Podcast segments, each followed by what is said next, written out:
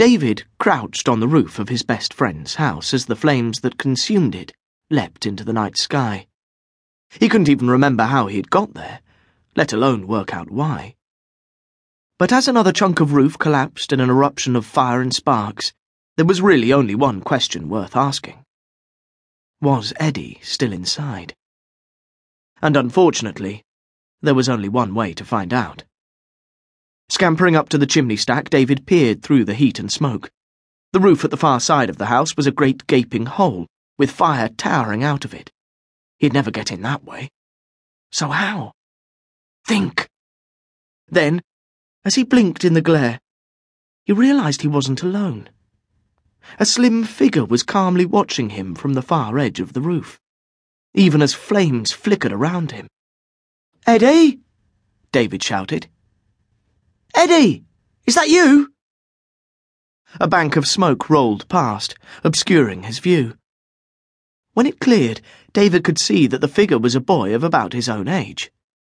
But it wasn't Eddie, it was. David stared in astonishment. He was looking at himself. Even the clothes were his own. He rubbed his eyes.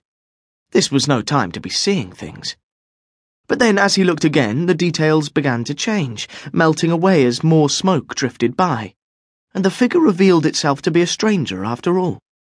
A tall, dark haired boy in his late teens. Who are you? David yelled. Where's Eddie? The boy laughed, throwing his head back. You're too late. The boy's voice was full of triumph. If you're here for Eddie, Davy boy, then you're far too late. What do you mean? David couldn't be sure he had heard right. The fire was creating a wind of its own that roared in his ears. Who are you? But the boy just laughed again. Then he turned and leapt straight off the roof. David skidded to the edge and looked over. The garden, four stories below, was picked out in firelight. There ought to be a broken body down there now. No one could survive a fall like that. But there was nothing. He looked out into the night at the houses beyond the garden, but all he could see was the silhouette of a black cat running along the far roofline.